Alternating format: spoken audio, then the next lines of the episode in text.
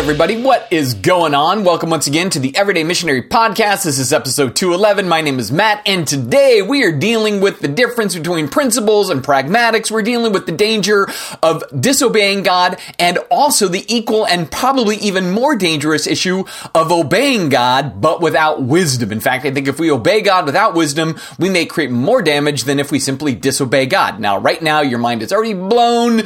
Don't worry, we'll get to all those things in a minute. But before I get to that, I just wanted to touch base on a couple of things that I think are related to the topic of the day. Uh, and then in sharing this, I also want to give a challenge to all of us uh, as we're talking about this topic and kind of the things that I'm going to speak on here leading into the topic. Now, uh, interesting week for me. This was like a, you know, like a uniquely busy type of week with different things going on. There was just a lot of spinning plates and a lot of different matters. And one of the kind of interesting, weird things of the week was it was a week of both praise mail and hate mail over the same topic. And that's always what's fun is when you kind of speak to something or you are engaged in something and one person comes at it from the perspective of you're really terrible. And then another person comes from the perspective of oh this is so good. Everybody needs to understand this.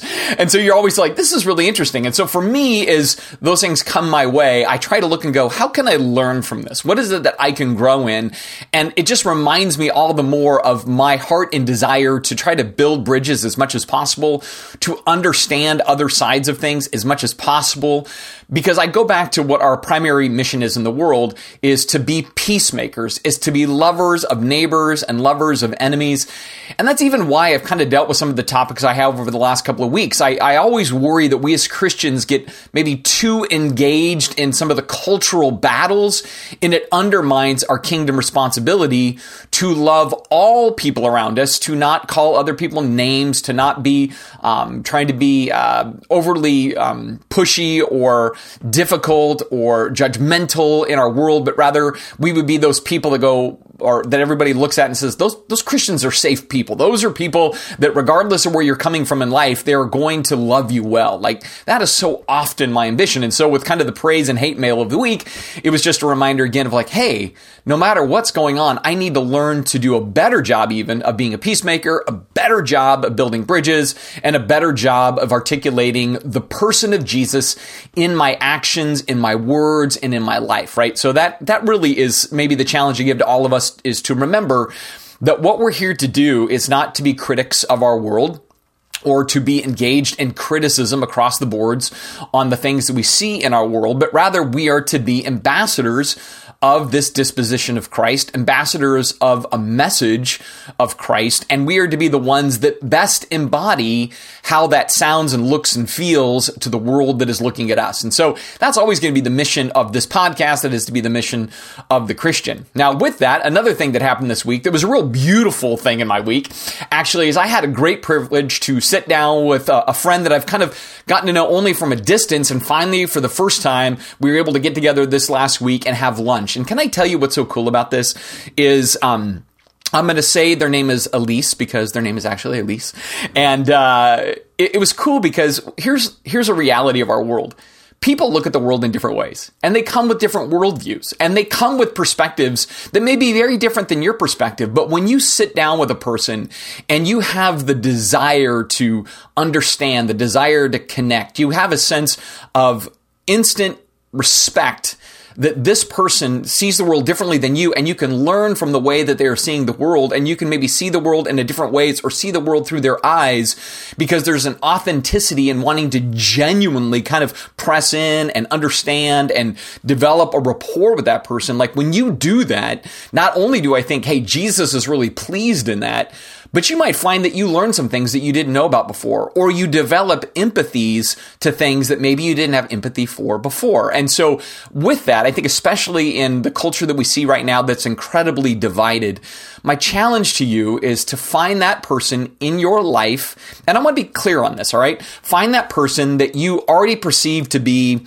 a sincere personality, uh, that genuinely wants to see good in the world and then just sit down and hear their story and share your story and hear their perspectives and try to understand their perspectives. Don't challenge their perspectives. Don't try to debate their perspectives. Just simply engage with the way that they perceive life and the world and all the things that we kind of all deal with in our daily environments and just see bridges built, see friendships established, see rapport that is created in that. Because as I continue to watch the divides, it's so easy to almost say, like, I'm not going to hang out with people that see the world differently than me, but I'm just going to lob grenades over the social media wall. And not only is it kind of destructive, and I think for the Christian, not only do I think that's incredibly sinful, I really do. I think that grenade lobbing stuff from the Christian side of things is incredibly sinful. Um, but but more than that, it, it it just dehumanizes much of the strife that we see. And for us as followers of Jesus, what we're called to do is to be peacemaking people and to make sure that the main thing is the main thing always. And we don't pick what Paul would say is silly arguments and destructive divisions that don't cause any flourishing or fruitfulness. And so maybe that's where the real core of this is. Like, whatever your positions are in life, you should find a person that holds very different positions than you and just hang out with them and just talk to them. Don't debate them, right? Grow in an appreciation for them and how they see the world differently. Because I think in the echo chamber that we live in nowadays, where we just get, unfortunately, people's thoughts uh, behind a keyboard and a screen, um, it exacerbates the sense of divide, us versus them, we're good, they're bad, whatever else. And I don't think that's the full reality of things. I think uh, the reality is that human beings have a lot more in common than they don't have in common. They share a lot of the same fears, a lot of the same concerns, a lot of the same insecurities. And when you press in to get to know somebody else that's different than you, you might find there's a lot of real personal growth that can happen in you for that. And so that was a blessing in my week. I encourage all of you to just kind of find that person. Uh, you know, maybe it's somebody that you have been debating with on social media or on some forum someplace or whatever else, but they live in the community and you say, you know what, let's just just go have a coffee. Let's grab a beer. Let's let's just humanize this for a moment because I personally believe that is the stuff of Jesus and that is the stuff of the kingdom. So there's your little homework assignment for this week. Uh, all of us should learn to, uh, again, kind of do a little self reflection um, where we can be better peacemakers, better representatives of Jesus, and better friends to other people in the community, being those who love their neighbors just as themselves, because that's sort of like the big idea according to Jesus. So the way we love God is we love others. That's the way he wants us to love him because they bear his image. So there is my kind of challenge homework assignment for all of us for the week. And therefore, from that, now we're on to the topic at hand. And like I said, it is the topic of kind of the danger of principles without pragmatism. And I think it's related to what I was just talking about because I think what I'm seeing oftentimes are people citing up with principles but not engaging in the, the, the, pragmatics of those principles to help p- kind of bring people along to maybe seeing the world from a different point of view or to actually truly practice our principles and not just contend for our principles. Because I think at the core, what a principle is designed to do is to be incarnated, right? You're to live out the principles that you hold. You're to put your life, your money, and your time behind your principles. Otherwise, your principles are just ideas, but they're not really lifestyles, you know? And so even like this last week when we were talking about kind of the pro flourishing idea, whatever else, and, and it's like for those of us who are in that pro flourishing camp, it has to be that we put our time and our money and our, our heart and passion behind those things because we genuinely want to help people. We don't want to just stand on the sideline and say, this is my principle, but, but don't ask me to sacrifice for that. I'll just vote on that every four years or I'll just, you know, make a statement online or put a bumper sticker on my car and call it good. No, we need to actually engage in the principles that we hold in such a way that there's a true pragmatism behind it, a practice of those things and we're living those things out. And I think to do that requires something that the Bible calls wisdom. All right. And, and this is where it's a little bit interesting. And so, like in the beginning of my little opening monologue there, I talked about this idea of obeying and disobeying God and which one can be more dangerous if there is not wisdom applied. And I think that's what I'm getting at in all of this discussion today, right? Um, the idea of wisdom and wisdom is different than obedience. And wisdom in part is different from obedience because when we think of obedience, we think of a list of rules that we're to keep.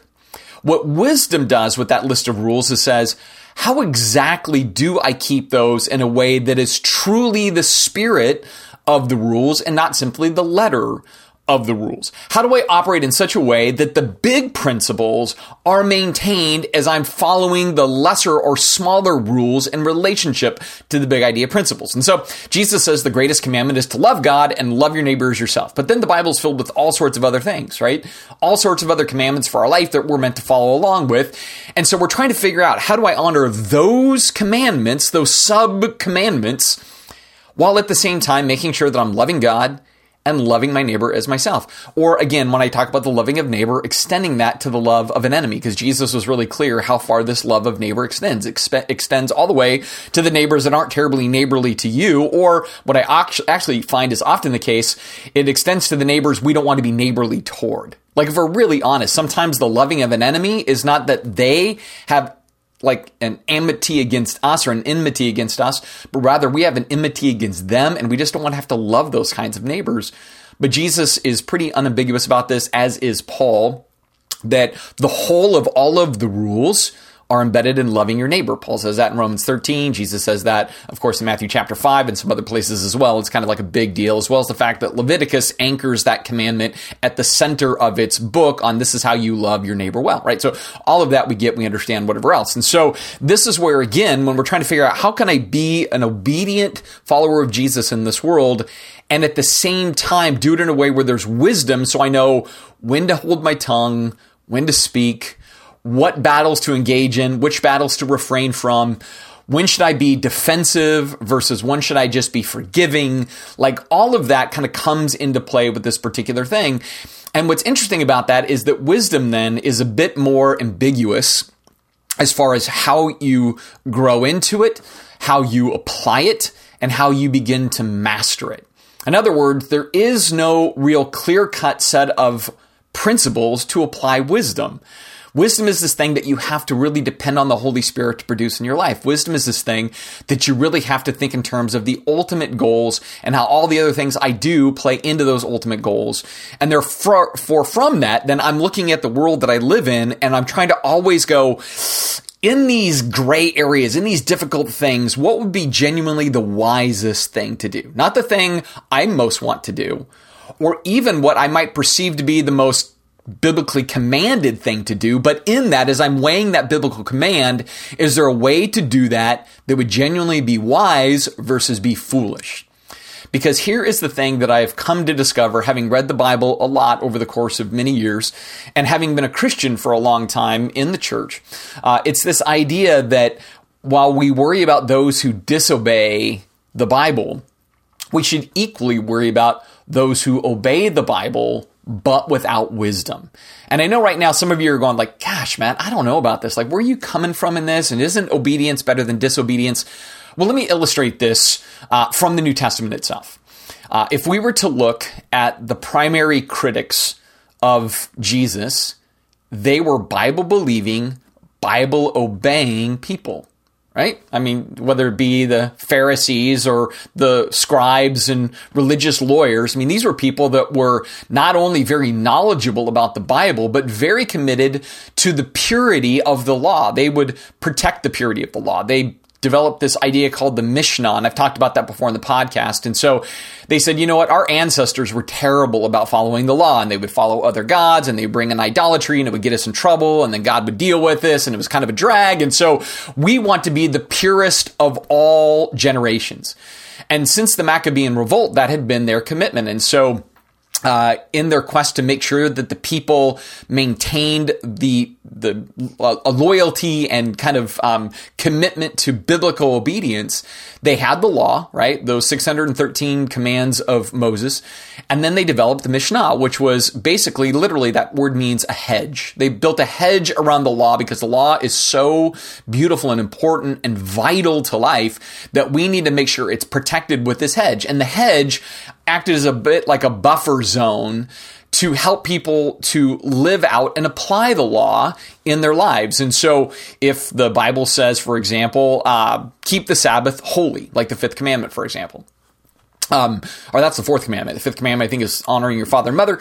Um, so if if that fourth commandment is central in the 10 then we need to make sure that people know how to apply that through the mishnah. And so that's what turned into you can't walk more than 3000 paces on the sabbath. You can't water crops on the sabbath. You can't do certain selective things. Even if it means like if you spill water that's sort of like watering and so that's bad. And so they had all these extra rules not because they were trying to subvert the Bible, but because they were trying to honor the Bible, right? And so what you have is by the time Jesus rolls onto the scene, there are very focused, very biblically minded, legally driven people who seek to obey God at extreme costs. And yet, in that, Jesus then looks at that generation and says, And you're the worst of all the generations.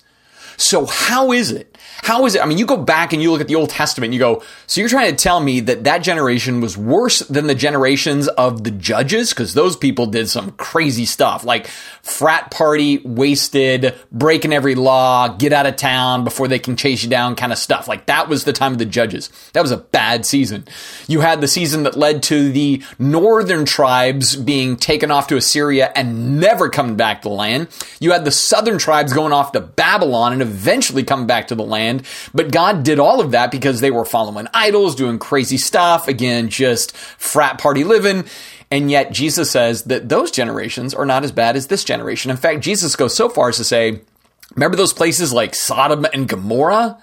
those people are better than you people. That's how far Jesus goes to make his point. I mean, it is mind blowing that you could have people that were so rigidly obedient to the Bible getting in so much trouble by the God and from the God who wrote the Bible. So why is that? Well, I think that goes back to the premise of what I'm talking about today, which is you can have a biblical obedience that is devoid of wisdom, and therefore it is worse than the disobedience of again, idol worshiping generations or Sodom and Gomorrah or any other group that Jesus says those people are better than you people. Like, like that is what I'm getting at here. And I think what that really gets down to at the core of it is the fact that that generation that Jesus is dealing with, they think they're really right because they think they're really biblical, but in that they're really wrong because A, they follow commands without heart, and B, they follow commands without wisdom. And so when you look at the Old Testament, for example, uh, you see that God has a very high view of this idea of wisdom.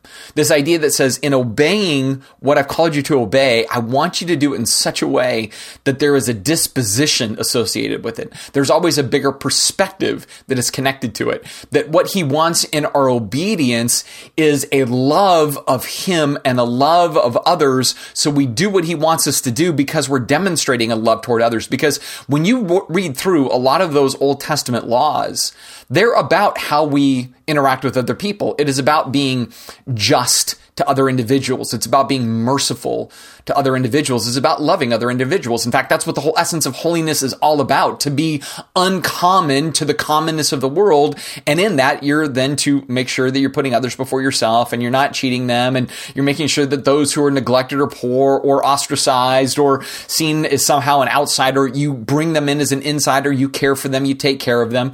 Even the book of Ruth right now is a great example of that, where there is this spirit of the law that's being exercised, though technically there's all sorts of violations of the law from a legal perspective. Like that's one of the ironies of the book of Ruth, but it's because what's going on there is there's the deeper spirit of the law that's oftentimes being pursued. Now, when I say that, I'm not advocating that we can all go pull a Ruth stunt now and break all the rules. That's not my point. My point is you can keep all the rules and still be breaking God's heart.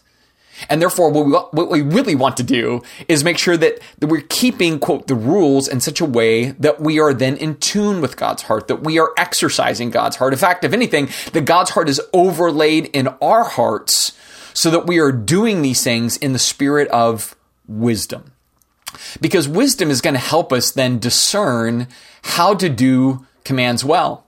In fact, I'm going to do this or illustrate this in kind of a weird way.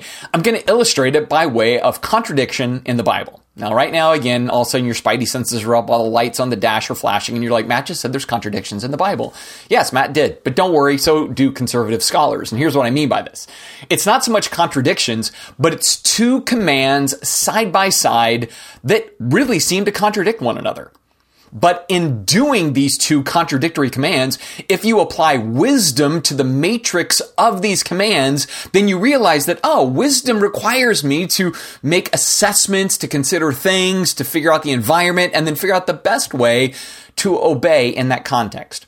So I'm going to give you an Old Testament example of this, and then I'm going to give you a Jesus example of this because I think they're both applicable and applicable then even to what I talked about at the beginning about how we interact with the world and what we do and what we say and what we choose not to say and not to do because it'll be better for the flourishing of our society and better for the transmission of the gospel to uh, the people around us. And so, First, the Old Testament text. This comes from our man Solomon. He, in and of himself, is a great story of contradiction. The wisest man who ever, ever lived that did the dumbest stuff anybody could ever do, right? That's Solomon. He's just like, he is a walking contradiction. God endows him with great insight, and then oftentimes he's flying blind, even with the insight. It's kind of strange. But in the book of Proverbs, chapter 26, he writes this really thoughtful statement he says, Don't answer the foolish arguments of fools, or you'll become as foolish as they are. Then immediately he says in verse 5, Be sure to answer the foolish argument of fools, or they will become wise in their own estimation. Now, if you missed that, I want to go back to it for just a second because it is a blaring contradiction side by side. Don't answer the foolish arguments of fools, verse 4. Be sure to answer the foolish arguments of fools, verse 5. So, which is it? Which command are you and I commanded to obey? The don't answer or the do answer? You cannot have a more blatant sense of contradiction in that space than right there if you're looking at the Bible from the perspective of it's always clean, neat, and tidy, and I just need to catalog all the commands and do them. Because here we have commands in tension. Obvious opposite ends of the spectrum tension. So cool, right? So, what does this then require of us? Well, it requires wisdom, right? Total wisdom.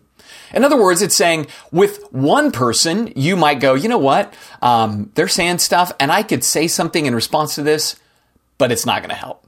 They're not going to hear it. In fact, it's just going to blow stuff up more. So I'm not going to answer that.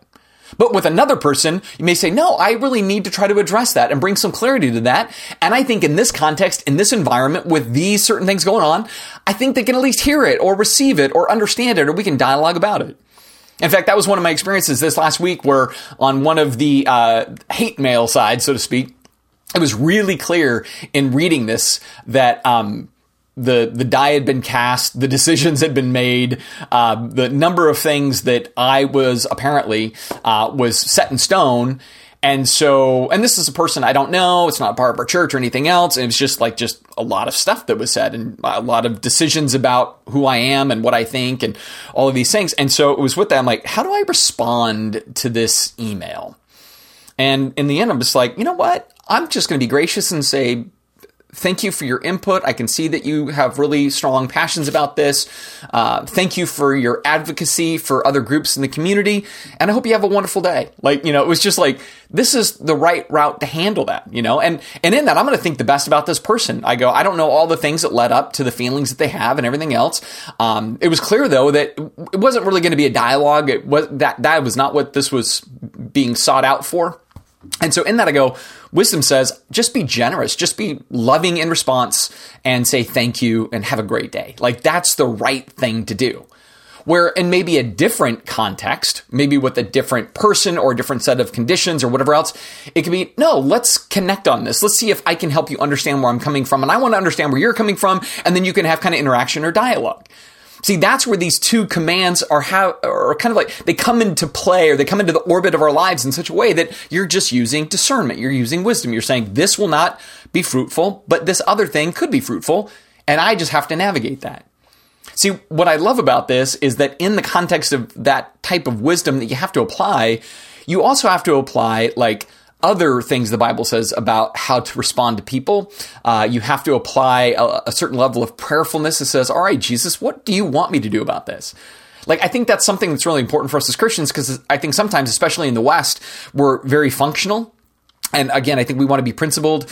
And with that, though, we we sometimes don't just simply go to Jesus and say, "I'm gonna I'm gonna go to you for a while about this, and I'm gonna talk to you about this, and I'm gonna ask you to guide me in what I want to do." We can be snap judgment or reactive or give a piece of our mind or you know whatever it is. but wisdom requires you to rely on God a lot more. Wisdom requires you to be much more prayerful and reflective and be still for a little bit and hear from God. Um, sometimes wisdom requires you to push your side, your pride deeply to the side, um, and to remember that you know less than half of everything. And maybe there's something I'm missing here. And then in all of that, wisdom requires you to still love whoever is on the other side of some topic. And so that's where it's helpful and valuable to say, you know what? Uh, sometimes obedience is intention and wisdom needs to be applied. I want to fight for the principles, but in a very pragmatic way and in a pragmatic way that honors the deeper spirit of these principles and the overarching principles that God has for our life. In particular, loving Him, loving others, even loving those who don't love you, or loving those that you don't love, and you know you need to grow in your love for them and praying that one through, right? So there's where you get this huh, wisdom is sometimes needed to obey the Bible, and sometimes if you don't have wisdom and you obey, it can be destructive right? Because you may not have the right heart. You may not show the love of Christ in the process of that. You may just be like, boom, here's what it is. Here's what I think of you. Moving on. I spoke the truth in love, even though there was no love in the speaking of truth, right? So these are where these things are helpful. Now, let me give you a New Testament example. And this is from our man, Jesus himself, rolls in Sermon on the Mount. You guys know it's my favorite section uh, because it's so counterworldly. Right? That's what I love about the Sermon on the Mount. It just blows up all the ways we want to work in the world and tells us to work in the world in different ways. And so Jesus actually says something back to back that has a certain level of contradiction to it. Or at least seemingly until you apply wisdom, right? So Jesus says in Matthew chapter 7, verse 1, do not judge others and you will not be judged, for you will be treated as you treat others. The standard you use in judging is the standard by which you will be judged. Now, right there, for the record, that should always freak out the Christian. Because Jesus is being pretty clear. With the attitude you have toward others, that's the attitude God will use toward you. So, in other words, uh, you set the tone for your final judgment, right? That's so interesting to me. Like, I don't know if you've ever really thought about that before, but if you're critical of other people, God's like, hey, if it was good enough for you to use against other people, it's good enough for me to use against you, right? So if you're unforgiving, if you are seem to always be like, nobody can do it right, everybody's idiots in the world, this person's an idiot, that person's idiot, I disagree with this guy, I disagree with that guy, God's like, I'm just taking notes, man. I'm taking notes and I will use this on the final exam of your life. That's a pretty sobering thing. That should cause us right there to be like, whoa, wait. As I obey the Bible, I want to do this in a way that's really dependent, really generous, and really wise because God is going to use either mercy or my own judgment in judging me. And I want to minimize kind of my facing of that in the end by erring on the side of mercy because the Bible also says, hey, in the degree that we are merciful, we will receive mercy. To the degree that we're judgmental, we will be judged. To the degree that we're merciful, we receive mercy. That's just you're choosing your own adventure on that one, right? And so Jesus is pretty clear. So he gives us warning about not judging. And he goes into description about logs and specks and all of that, skipping that part. Because then immediately after this idea of not judging and him illustrating the issue of not judging, he says, Don't waste what is holy on people who are unholy. Don't throw your pearls to pigs. They will then turn around, trample the per- pearls, and attack you. Now, what that actually is, is Jesus is saying, uh, you need to be judicious in your decisions with people. He says, don't judge people, uh, but you might want to judge people. And okay, now that sounds weird, right? But this is really what he's getting at. Don't judge, you better judge. So which is it, Jesus? Do I not judge or do I judge? Yes. The answer is yes. But that yes answer requires, again, wisdom, right? So in one sense, he's like, hey man, if you're self righteous, if you think you're better than other people, that's a problem, right? Because your motive should be to want to help people. If you think somebody really is messed up, has a wrong view of the world, is broken in some way, your objective, your kingdom calling is to come alongside, to love them, to understand them, to build bridges to them, to be a peacemaker among them. And if they turn on you, to be okay with that and accept your persecution with joy, with love and affection toward them. Hard stuff takes us back to Matthew 5, but it's, it's what he says, right? But he's also saying there are some people in your life and in your world where he says, you already know how this is going to go. So with that, be judicious enough to not necessarily engage with those who you know are just there to chuck you under the bus, that are just there to chew up and spit you out. In that sense, he says you're better off to be wise and steer clear. right? So in one sense, he's saying, don't be self-righteous in it. But in another sense, he's saying, but be smart enough to not engage in silly things. And with some people in your life, you know that they're just going to be destructive for destruct- destruction's sake because they like to just watch the world burn. Or they're just so bent on being outraged at something, you will become the source of their outrage. And he says, in that sense, be wise, be smart. Don't try to fix that person. Don't try to force any change on them. Just kind of avoid it because they're just going to trample you.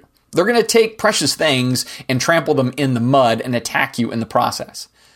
And so, what you see from the words of Jesus on judgment is ultimately wisdom. In one sense, you don't want to do it. And in another sense, you do want to do it. You want to do it in a loving way. You don't want to do it in a self-righteous way. Just as much as sometimes you want to answer somebody that might be foolish and sometimes you just want to steer clear of somebody that might be foolish. See, this is why I say obedience with wisdom is better. In every category. In every category, obedience with wisdom is better.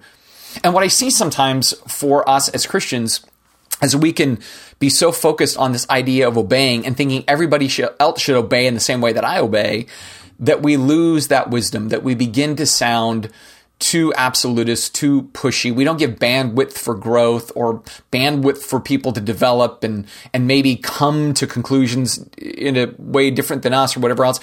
And, and I think that's where our tone needs to be. I think our tone needs to be that more than wanting to kind of apply the Bible to everybody in our lives, we want to work harder to apply the Bible in our own lives.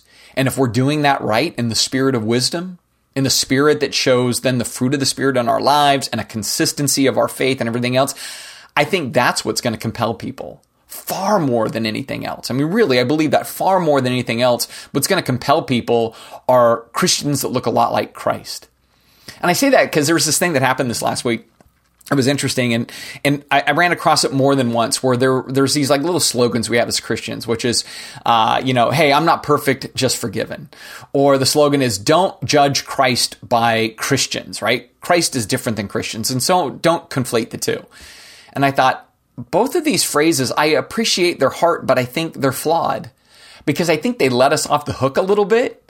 Because actually, what Jesus would say is you are my ambassadors. You are my representatives. You're supposed to show who I am to the world.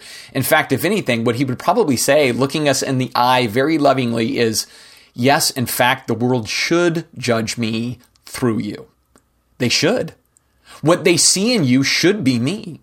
And if they're not seeing me in you, then you need greater wisdom. You need greater commitment. You need a greater sense of connection to me so that it can be me displayed through you. Not simply rule keeping in the name of Christ, but rather an embodiment of the one who creates the rules through our lives. And as we do those things in love, in grace, in wisdom, in a sense of humility, God can use that. God can actually deploy that for kingdom gospel benefit and purposes. And so I, I'm all about grace and erring on the side of grace. But I want to make sure in this too, we understand our responsibility and that we would own that, you know what? Yes, the world should be able to see Jesus in us. Jesus should be able to say to us, You're my representatives. Go do it. Go make it happen. Go display me well. Right? See, that's hard thing. It's going to be a painful process sometimes. But I believe that if we do it and if we do it well and if we embrace these ideas well, man, we will be even better everyday missionaries.